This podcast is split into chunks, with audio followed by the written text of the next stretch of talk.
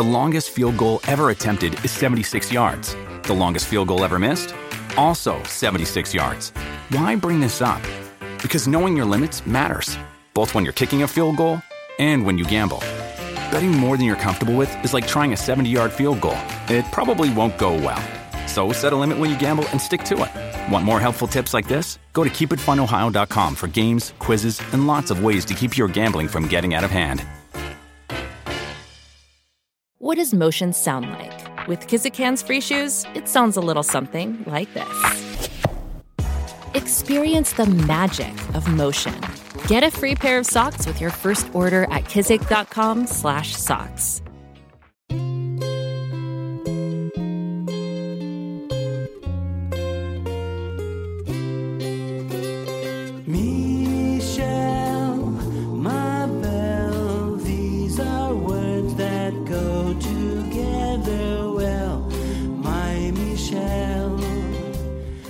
After the year 1965, that piece of music you have just heard may be the single most explanatory factor for one thing girls being named Michelle.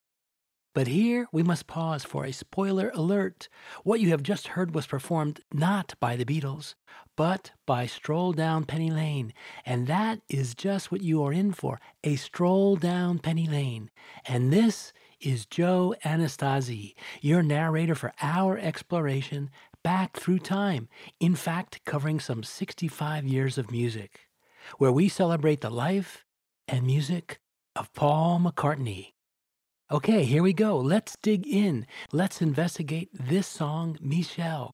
There will be three threads in our narrative. The first thread will be the genesis of this song, Michelle, its creation story, if you will. In the second thread of this narrative, we will explore how Paul McCartney's bass playing was fundamentally transformed by his experience in the recording of this song and how he was influenced by a couple of key musicians. Finally, we will explore both the voodoo and the devil in Michelle, so hang in there if this topic piques your interest. Now, to investigate the first thread in our narrative, the creation story for this song, we need to repeat the acoustic guitar figure that opens the song, but not with the pitches we all remember from the record. We need to play this guitar lick the way Paul did it first, back when he was just a teenager.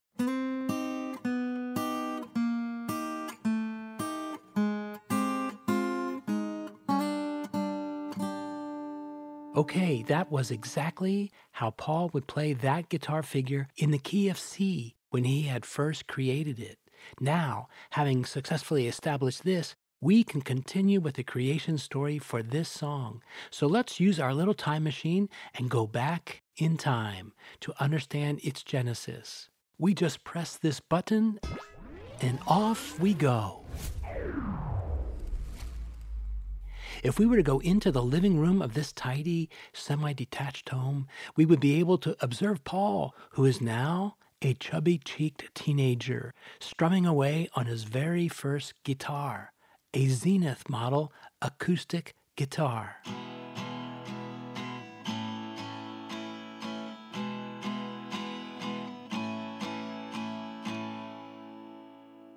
It turns out that Paul's acoustic guitar was the cheapest guitar that would have been available in Hessy's music store in Liverpool in 1956. And as an aside, it was on this guitar, just about a year later, in 1957, that Paul learned to play the song 20 Flight Rock, the song that got him an introduction to John Lennon and an invitation to join John's group, the Quarrymen. Oh, well, I got a girl with a record machine when it comes to rockin'. She's a queen. Went to a dance on a Saturday night. All alone where I could hold her tight. She lives on the 20th floor uptown. So, from this, we can see that it didn't take long for Paul to get some traction with this guitar. Now we need the services of our time machine again to fast forward just two years more. We have landed in the year 1959. We are still in Liverpool and it is nighttime. And we see we are inside someone's house. We can see teenagers coming in and out. It's a party. We can also see at this party a very young John Lennon and also the fresh faced teenager Paul McCartney. Both are trying to score a beer and a chat with the girls. It turns out that Paul is only 17 years old. His immediate challenge is that he is still chubby cheeked. To sort of compensate, he has developed a series of stratagems. The first has to do with positional location. To satisfy this requirement, Paul has hunkered down in a corner of the room. We can see that our fresh faced Paul McCartney has this very same Zenith acoustic guitar with him. Having the guitar in hand is also part of young Paul's stratagem. But there is another element to Paul's stratagem in attending this party this evening. It is his choice of what to wear. In an effort to make himself look older, Paul has purposely chosen to wear a black turtleneck. And with this black turtleneck, we are getting warmer now. Why? The answer is because we are getting closer to the very inception of the creation story for his song, Michelle. I'm getting closer. I'm getting closer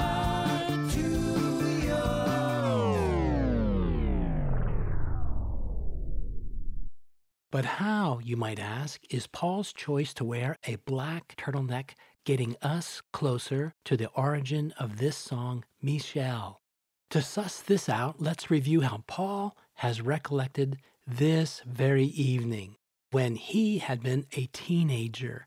And when we do this, we will see that it is this turtleneck that reveals the genesis of this song, Michelle. Here are Paul's words I remember sitting around there, and my recollection is of a black turtleneck sweater and sitting very enigmatically in the corner playing this rather French tune.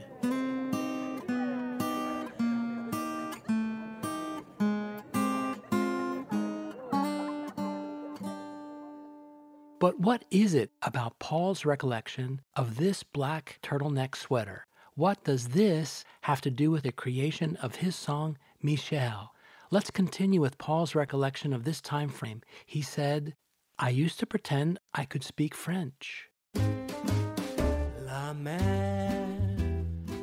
Because everyone wanted to be like Sacha Distel. Qu'on voit danser le long des clairs. Now, Paul has provided us with a couple of clues here. Let's summarize. He has explained how he would sit there in the corner and play a bit of something on his acoustic guitar. And he has added that he would murmur some French sounding nonsense. du monde entier à Mougins. C'est Alain Lorca qui commence avec un And he mentions a name, Sacha Distel. What does this mean? We are endeavoring to make sense of the thought processes of a teenager. Pas de reflet d'argent la. Well, we're striving to do our best here, trying to make sense of the thinking of a teenager. Let's go back to how Paul described his rationale for all of this. It was me, he said, trying to be enigmatic to make girls think who's that very interesting French guy over in the corner. J'avais l'impression que comme tous les chefs venus du monde entier à All right, let's break this down. Paul mentions this black turtleneck sweater, and he mentioned Sacha Distel. So, who was this Sacha Distel character? The answer is that in the late 50s and early 60s in Europe, Sacha Distel was a famous French crooner. He wrote this song, for example. Oh, la belle vie, sans amour, sans souci, sans problème. Wait, wait, wait. Hold on there, mon frère. Tony Bennett made that song famous. Talk back, Mike. You are correct. All right, let's get back to the subject at hand, which is our exploration of this French ballad written by Sacha Distel and how it is connected somehow to Paul's song Michelle. So here we can begin to glimpse Paul's gravitation to the notion of a French sounding song. Let's explore this other clue that Paul has provided us. When he has shared his recollection of his approach at parties when he was a teenager, he has also mentioned other names, and one was Juliette Greco. So, who was this person, Juliette Greco? The answer is that she was a French singer, and according to Paul, she was gorgeous. Let's digest what we have discovered so far. The common denominator amongst these disparate clues is that they all have to do with French singers and French songs and the French language. So, what we have here, the common thread amongst all these clues is this for Paul, it was to be French. Stated another way, as a teenager, among other things, Paul McCartney wanted to be a French crooner. Let's put a pin in the part where I said, among other things, for we will return to that in a moment. The thing I would like to examine now is this notion of Paul McCartney as a teenager wanting to be like this French crooner who was famous throughout Europe. For there is an apt comparison we can now explore. It turns out that there was another teenager just a little bit of time before this who had similar aspirations. So let's take our little time machine and go back a few years more. The year is 1951, and we find ourselves in Memphis, Tennessee. I had said there was another teenager before with similar aspirations. It turns out that his name was Elvis Presley. And so the apt comparison we have here is that Elvis Presley, before Elvis had made it big, had wanted to model himself upon another singer. And listen to this the teenaged Elvis had wanted to be Dean Martin. When the moon hits your eye like a big pizza pie, that's amore. So here we have a commonality of shared aspirations. Both Paul McCartney and Elvis Presley had closely studied other performers and had wanted to be them as well. Let me explain what I mean by this. Peter Guralnick is a music historian. He made the point that the teenaged Elvis had wanted to be Dean Martin. In fact, achieving that alone would have satisfied Elvis. Our music historian, Peter Guralnick, also amplified this observation about Elvis that beyond Dean Martin and even Bing Crosby, that Elvis wanted to sound like Bill Kenny of the Ink Spots, and you can hear that. He also wanted to sound like Hoppy Jones. He wanted to sound like Clyde McPhatter of the Drifters, who was the lead singer with the Drifters, the doo-wop and R&B soul vocal group. Money,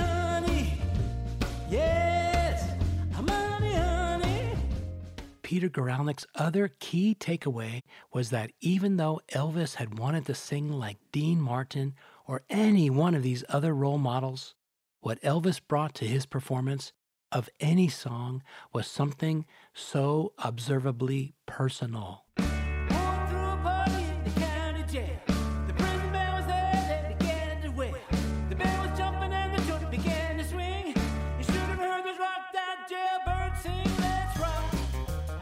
So let us continue with our comparison now. Similarly, Paul McCartney turned out to be a pastiche of singers that he had admired. And it turns out that, of all things, his song, Michelle, is a perfect microcosm of this. Why is this? The answer is that with this song, we have a very similar mechanism at work. As a teenager, Elvis Presley would copy other singers that he wanted to emulate. And now we can see that with Paul's song Michelle, that when he had been just a teenager, Paul had wanted to be like a French singer of ballads. Oh, I almost forgot. There was another French song that was a huge hit all throughout Europe at this time, which also influenced Paul. It was by another French singer, Edith Piaf. Did I mention she was French? Yes, you just did. Right. I, your humble narrator, came up with this next mashup to demonstrate this pastiche of French ballads from the time when Paul had been a teenager and how this leads directly into one of the most famous songs of the Beatles, Michelle. I don't speak French, by the way, but neither did Paul, so forgive me.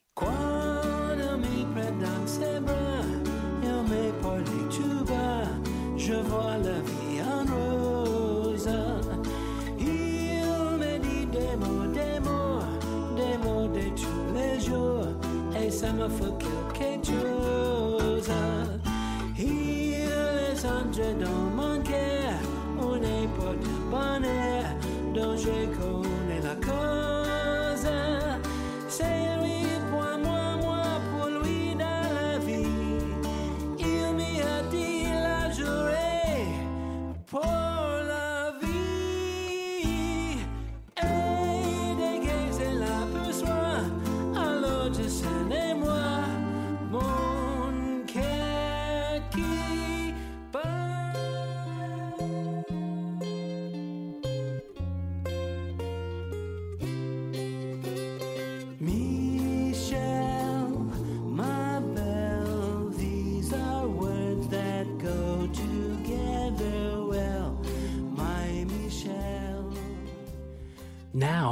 fast forward to the year 1965, and at this point, the song Michelle, as we know it, did not yet exist.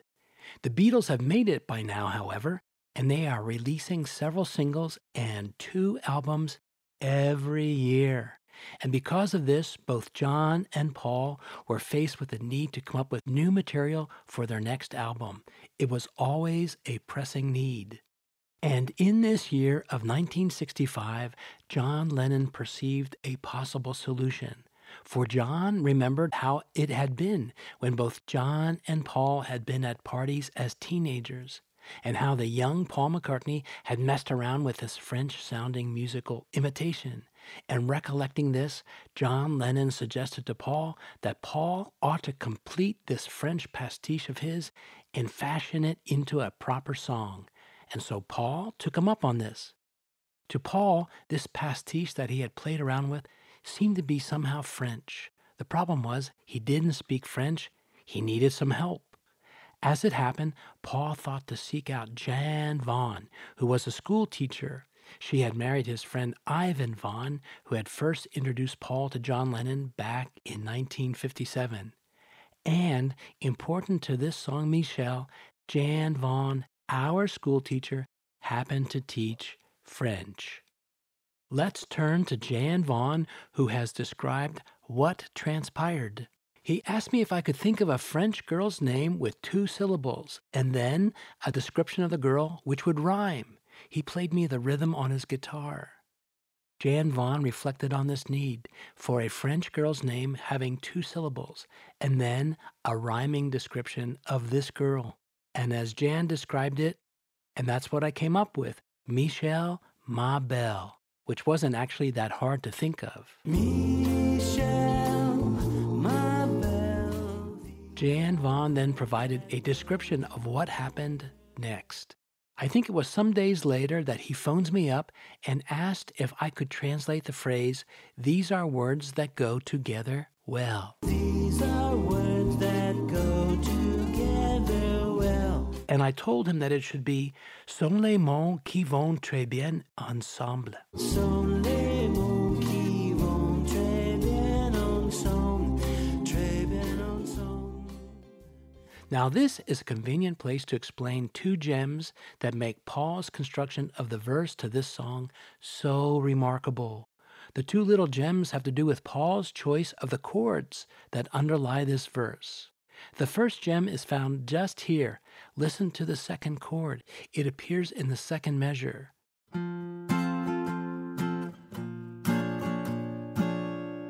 Just to accentuate what it is you are hearing, we'll honk our car horn when we come to the chord we are interested in.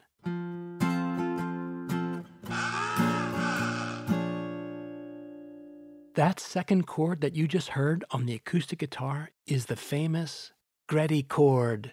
We are going to focus for a moment on that chord and answer the following question Why is this chord called the Gretty chord? The answer is it's called the Gretty chord because it is named after a person, Jim Gretty. It turns out that this Jim Gretty worked behind the counter at Hessy's music shop the shop where Paul and George had bought their guitars. Now, this famous chord that is named after Jim Gretty is what is called a dominant 7 sharp 9 chord. I know that is a mouthful, and it is also a handful, which I will explain in a minute.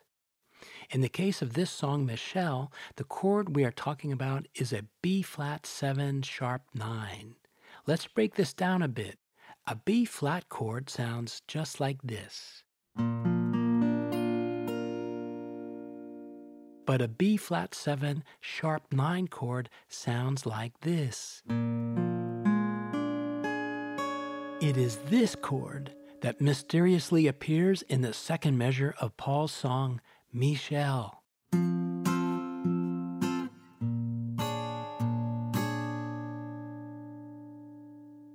we can get some further background from Paul's recollection when he described having learned this, quote, bloody ham fisted chord, unquote. And the reason Paul describes the chord this way is because the left hand fingering of the chord requires the hand to be splayed across the six strings on the neck of the guitar. It is what is called a bar chord, making it difficult to have all six notes ring out cleanly. The technique Paul used to compensate to sort of work around this difficulty is that he strikes the bass note first with his thumb. By striking the bass note first, Paul didn't have to worry about whether the remaining treble notes will ring out cleanly. For on this first beat of this measure, he simply doesn't bother to hit these treble notes. And then on the next beat of the measure, he abandons the thumb to bass note and just flicks a finger against the remaining strings. This takes care of the first two beats in the measure. To finish off the remaining two beats in the measure, he simply repeats what he had previously done, kind of a rinse and repeat. And the use of this chord in the very opening line of the verse of this song, Michelle, makes this melody for a ballad immediately unique. Why is this? It is because the notes of the chord are unique, making the melody that he sings over this chord also very unique. You just don't hear this combination of notes often. Or do we? The answer to that question is that there exists in pop music of the 60s and 70s someone else who hit the same Gretty chord in a different way.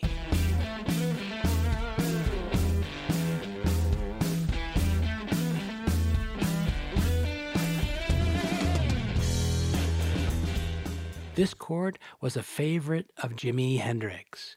He used it in Purple Haze, and it is also implied in Foxy Lady and also in live performances of Voodoo Child. Now, you may recall that I mentioned Paul was challenged with the playing of this ham fisted thing, this Gretty chord. In Barry Miles's book, Many Years From Now, Barry relates how Paul had described to him the genesis of his song, Michelle. There's a very jazzy chord in it, Michelle, Ma Belle. That second chord, that was a chord we used twice with the Beatles, once to end George's solo in Till There Was You, and again when I used it in Michelle. So let's take a little detour to see how the same Gretty chord was used in the ending of George's guitar solo in Till There Was You. Oh no, we're gonna get stuck in a rabbit hole. Not at all. Let's demonstrate. We will hear the Gretty chord just as George's guitar solo finishes up.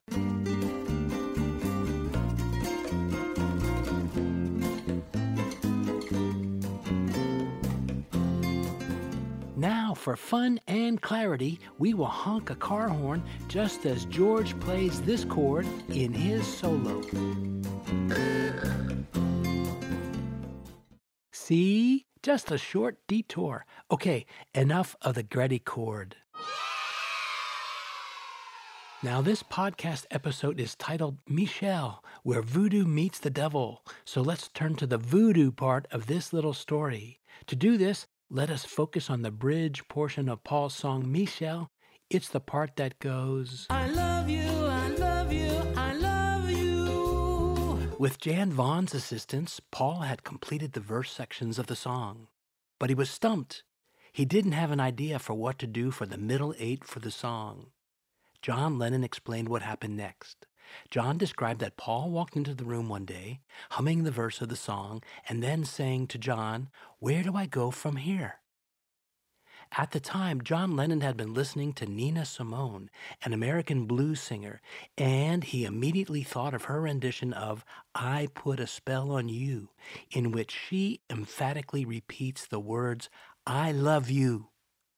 John suggested that Paul try to incorporate something bluesy like that. Nina Simone's treatment of this repeated line had a unique cadence. It embodied a kind of rising lamentation. Here's our presentation of the opening verse of this song. I put a spell on you.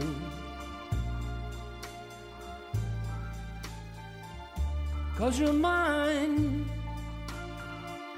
Ooh. You better stop the things that you do.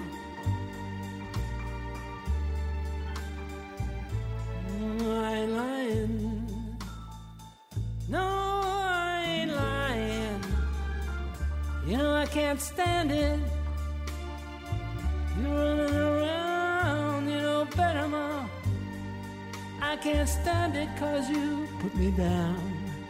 Yeah, yeah. I put a spell on you. Because you're mine. You're mine. The song is focused on putting a spell on a person in order to save a relationship. We'll explore that notion in a moment. Now, let's turn to the concluding section of this song, I Put a Spell on You. With this last section of this song, we will hear the part that John Lennon had been so impressed with. Here, we are referring to the repeated line, I love you, I love you, I love you, the line that John Lennon suggested to Paul to finish off the writing of the song Michelle. Listen for this repeated cadence of the line, I love you. I love you anyhow. And I don't care if you don't want me, I'm yours right now. Oh, you hear me? I put a spell on you. Because you're mine. What had struck John Lennon with Nina Simone's interpretation of the song was the incessant repeating of the line, I love you. To the listener, it creates a sense of alarm, a dissonance to our ears, and the artist's delivery of the words is the complete opposite of the words themselves. This was to be John Lennon's influence on Paul, a suggestion to make a ballad edgier with a blues influence. Still, Paul was writing a love song, so this bit of input he received from John Lennon got filtered through the lens of Paul McCartney. I love you, I love you, I love you. That's all I want to say. Until I find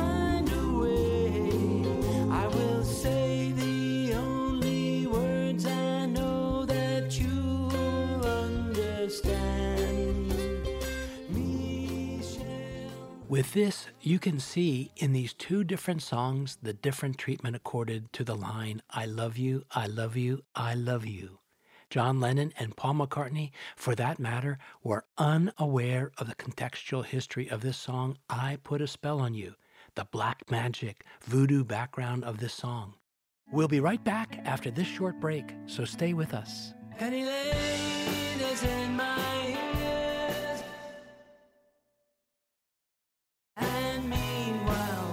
We're back now with the Pantheon Podcast Network, and this is Joe Anastasi of Stroll Down Penny Lane, your narrator for our exploration of the life and music of Paul McCartney. Okay, where we left off just now was my comment that John Lennon and Paul McCartney were unaware of the black magic voodoo background of this song, I Put a Spell on You. Let's put this subject up on our examination table. The first thing for us to observe is that Nina Simone did not write the song I Put a Spell on You. Screamin' Jay Hawkins did. What you say? Jay wrote this song as a slow blues number, lamenting the loss of a girlfriend. During the recording session for this song, the producer, however, was not impressed with the slow nature of the song. So Screamin' Jay Hawkins and his band took a break. They sent out for ribs and chicken and proceeded to get to drinking. After a bit, the recording session resumed, but it soon devolved into chaos. Screamin' Jay Hawkins launched into a weird version of the song, transforming the song into a spooky tale about putting a curse on the girl so the singer could have her. Screamin' Jay Hawkins explained the transformation this way. He explained that he discovered in this recording session that he could do more by, quote, destroying a song and screaming the song to death, end quote. As an aside, the song was banned from most radio shows at the time because of the grunts and groans and what the media referred to as its cannibalistic style, whatever that means. Screamin' Jay Hawkins, though, was one of a kind. If you've never heard of him, you should definitely check out one of his performances on YouTube. See if you can find a clip. What you'll see is that just as his stage act was to begin, the theater lights would be darkened, and then Screamin' Jay would be wheeled onto the stage in a coffin.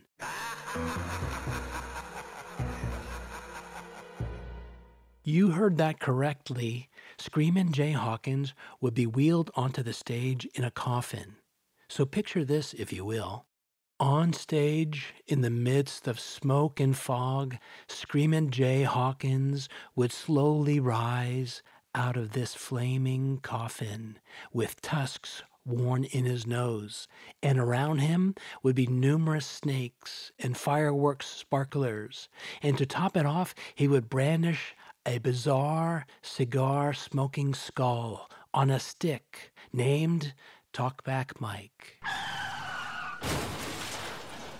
No, my bad. The skull on a stick was named Henry.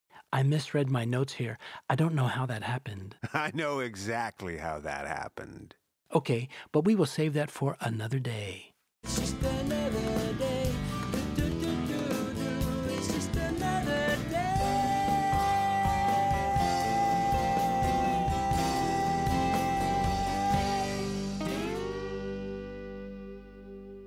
Now, the performance antics of Screamin' Jay Hawkins turned out to be the precursor to the later shock rock shenanigans of the rock group Kiss. Hey, TBM, were you a Kiss fan? Sure, when I was a kid, I was a Kiss fan. Kiss was a massive spectacle show, certainly. And there were others as well Alice Cooper, the Plasmatics, Marilyn Manson, Rob Zombie, Gwar. I'm trying to keep the shock separate from the glam. Got it.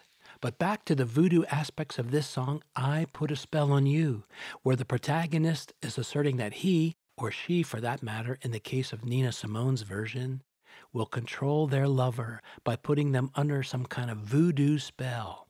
But this was what this song was about, and just a bit of this was what John Lennon and Paul McCartney injected into the Beatles song Michelle. And with this, there can be no better example of the Beatles' successful fusion or blending of disparate cultural influences, whether they be the inspiration of French existential ballads, or the influence of straight up blues, or the transmogrification of voodoo shock rock, resulting in a song, Michelle, becoming a massive hit. Let's turn to the next subject in our examination Paul McCartney's playing of bass guitar. For Paul has described that it was his playing of his bass guitar on this song, Michelle, that actually transformed him as a musician. Let me explain what he meant by this. In the early days of the Beatles, Paul had long admired the melodic bass lines of Motown's James Jamerson. A little bit later, another significant influence for Paul's bass playing came along. It turns out that Paul was significantly influenced by Brian Wilson of the Beach Boys. This was because the bass lines on the later Beach Boys songs were not moored to the root note of a chord, and this was a striking departure for pop music. Paul explained it this way Brian went to very unusual places. With the Beach Boys, the band might be playing in C, but the bass might stay on the G just to hold it back. But with Paul's song Michelle, there was an additional transformation, and that was exactly this. The manner in which Paul's bass part was being recorded actually physically changed. Let me explain this and how this led to the transformation of this song Michelle. During each of the previous Abbey Road recording sessions, Paul's bass part had always been recorded by placing a microphone in front of the speaker of his bass amp. Paul would then participate in recording the rhythm track for the song, along with Ringo and George and John. But for the first time ever, on this song, Michelle, the recording process for the song changed. The recording of the song itself was just about complete, but Paul's bass part had yet to be added. To arrange for this last requirement, Paul and George Martin determined to have Paul sit in the control room with his bass and then plug the instrument directly into the recording equipment. In the final mix, this recording process would result in a dry, edgy, and punchy sounding bass. With Paul sitting there in the control room listening to the raw mix of the song as he played, this new work process yielded another unforeseen benefit. Paul was now free to experiment melodically with the creation of his bass line for the song. And for Paul, this freedom was an epiphany. He explained this experience. I remember that opening six note phrase against the descending chords in Michelle. That was like, oh, a great moment in my life.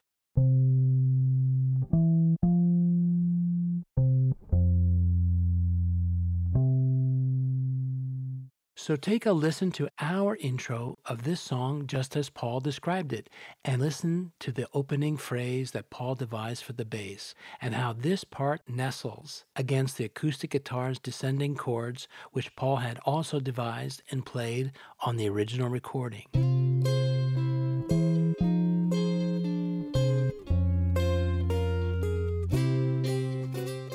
Okay, that seems to cover things. Oh, Professore! The title of this podcast mentioned something else in addition to voodoo? Warning! Energy cell exhausted. Ah, Talkback Mike, once more to the rescue.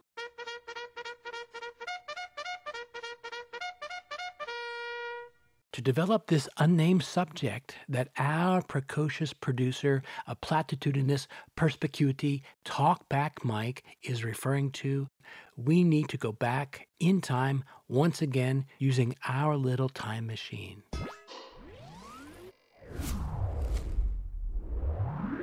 Here we have landed again in Liverpool.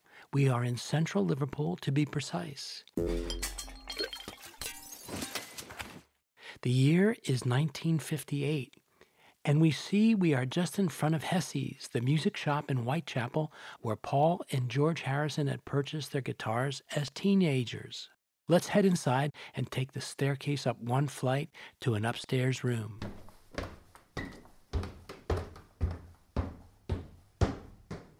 Inside this room, we see there are several teenagers sitting in chairs, fiddling with the guitars they have in hand. In the front of the room, we see a chalkboard, and in front of the chalkboard, we can see Jim Gretty, the music store manager, with his sleeves rolled up and holding a blackboard eraser in his left hand and a piece of white chalk in his right hand. And on the blackboard, he is chalking guitar chord shapes. And this is the beginner's class.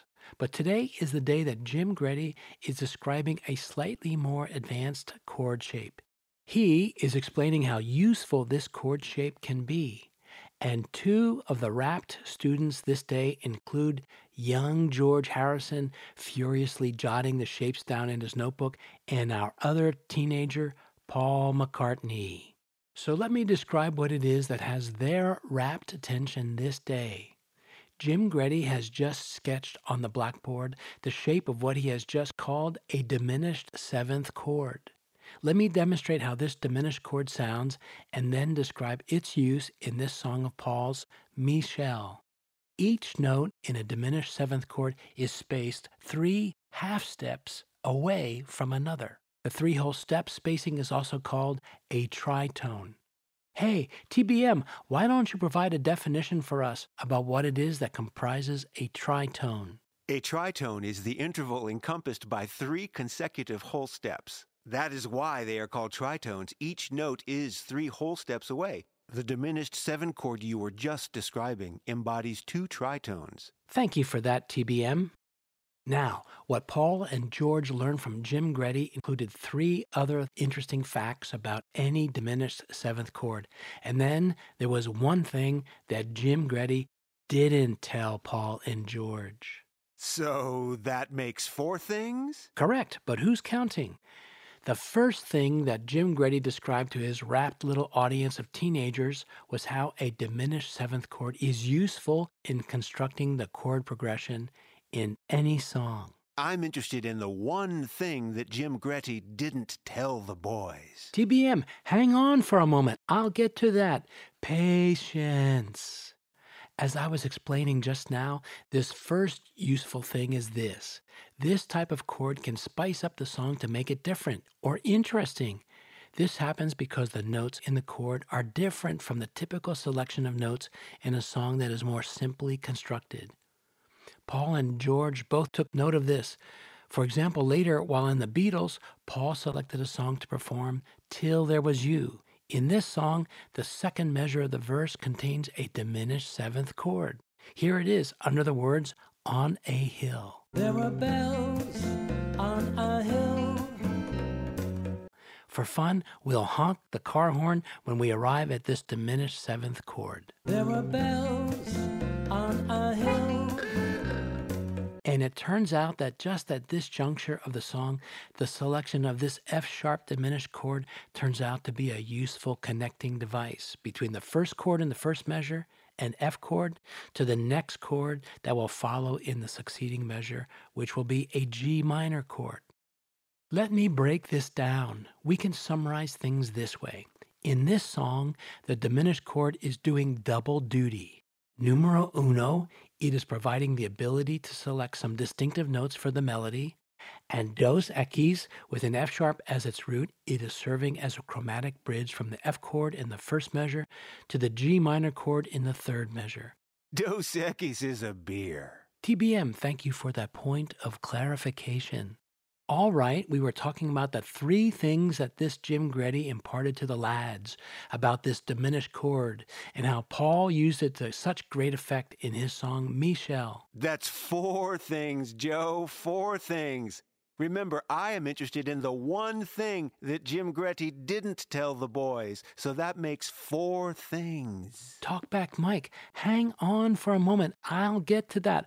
All we need is a little patience. All we need is just a little patience. So let me continue. The second thing that Jim Gretty described to the boys was that a diminished chord can be substituted for the more common five chord in a song. That would also make a song sound different, more interesting perhaps than just a common blues number. And the use of this kind of diminished chord would create a temporary sense of dissonance. And then our Mr. Jim Gretty would describe that the songwriter could then resolve this dissonance by immediately going to the five chord. The reason that this would work so well was because the root note of the diminished chord was an immediate neighbor of the root note of the five chord. So you can think of this as a trick. We are going to land on a note, but approach it first from a neighbor note. Kind of sneaky. Not sneaky. Sneaky is just my way of describing the effect of this technique. And here is how Paul used it in his song Michelle. First, you will hear the C chord, which is the five chord in the song, and how it toggles to a B diminished seventh chord, which you will hear just on the words My Michelle. Then it gets resolved immediately to the C chord, which has its root note only one semitone higher. So here we go with a listen.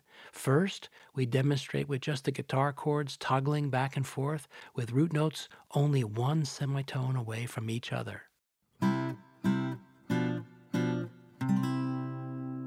Now, second, let's put it together with the lyrics. Well. The third thing that Jim Gretty described is specific to the guitar. My dear Professore, when are we going to get to that one thing that Jim Gretty did not tell the boys? That's what we want to know. Dear listeners, I think our strategy ought to be to just ignore him. All we need is just a little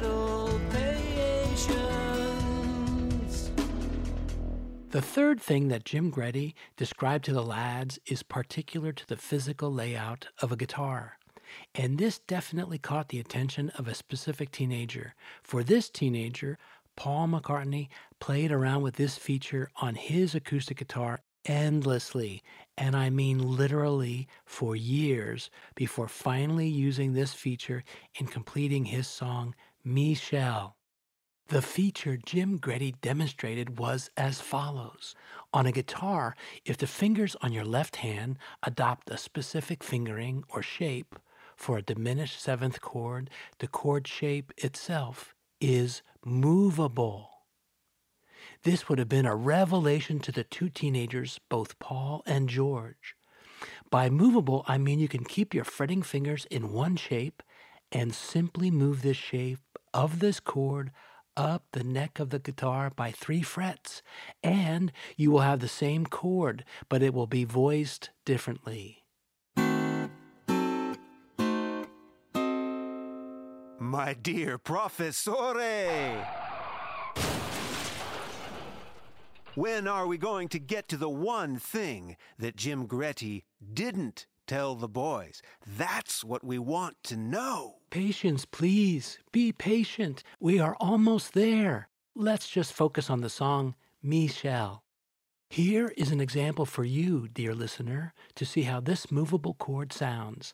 And the reason for this is directly related to the song Michelle. First, let's listen to this chord being struck once, and then again a second time after it is moved up three frets, and again a third time after it is moved up another three frets on the neck of the guitar, and then one more time as it is struck a fourth time, but this time after being moved down the same three frets on the guitar.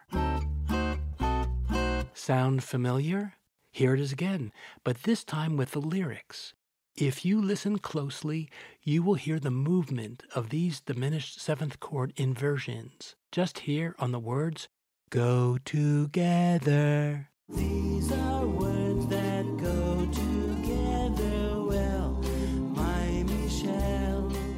What we have here is the fact that the actual notes in this diminished seventh chord are what so distinctly frame the melody of this song, making it so unique.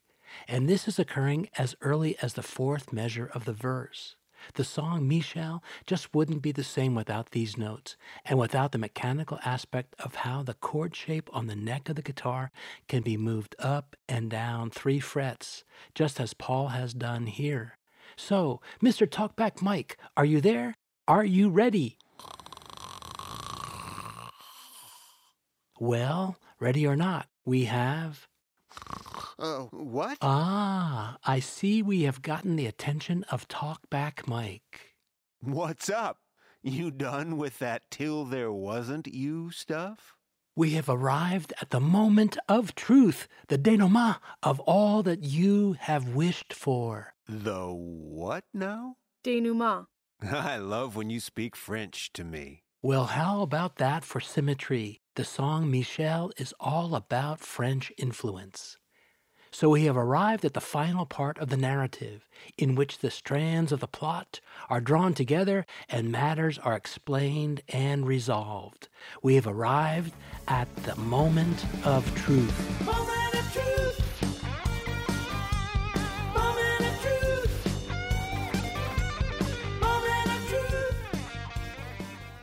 And just what is revealed in this moment of truth? The one thing about the use of diminished seventh chords that Jim Gretty did not tell Paul and George or John, for that matter. Now your thumb drive is inserted correctly. Do not touch it. It is dangerous. Do not. And what was that one thing? Pray tell. That one thing that Jim Gretty did not tell Paul and George or John.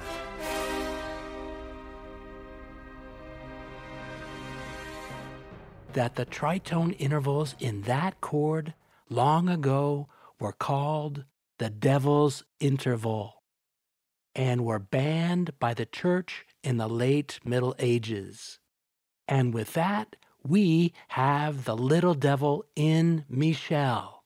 Oh, oh my oh oh god. Oh my god. Oh my god. Michelle, my belle, these are words that go together well.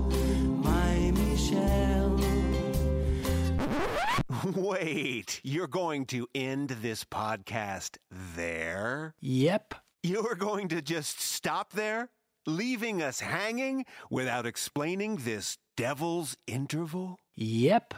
Suspense is good. You can't do that, leaving people hanging. You have to explain why it is called the devil's interval. Okay, okay, okay. I will explain. Back in the Middle Ages, it was believed that the devil was personified in a particular musical interval. This musical interval is separated by three whole steps, a tritone. In Europe, it was the church really that expressed a belief all throughout the Middle Ages that this tritone interval represented the devil. This is why they called it the devil's interval, because the sound of these musical tones had an unsettling, ambiguous feeling. As a consequence of this, there actually used to be rules against writing music that contained this interval. During this period of time, which was during the Renaissance period, the theory was that music was to be beautiful and represent the majesty of God. So here we have it. The devil's interval expresses a feeling of musical tension. But as time went by and the church could no longer dictate these things, composers employed the use of the devil's interval to actually express this tension. Here is an example of that. The music you will hear is purposefully unsettling. It is the prelude to the first act of Wagner's opera Tristan and Isolde.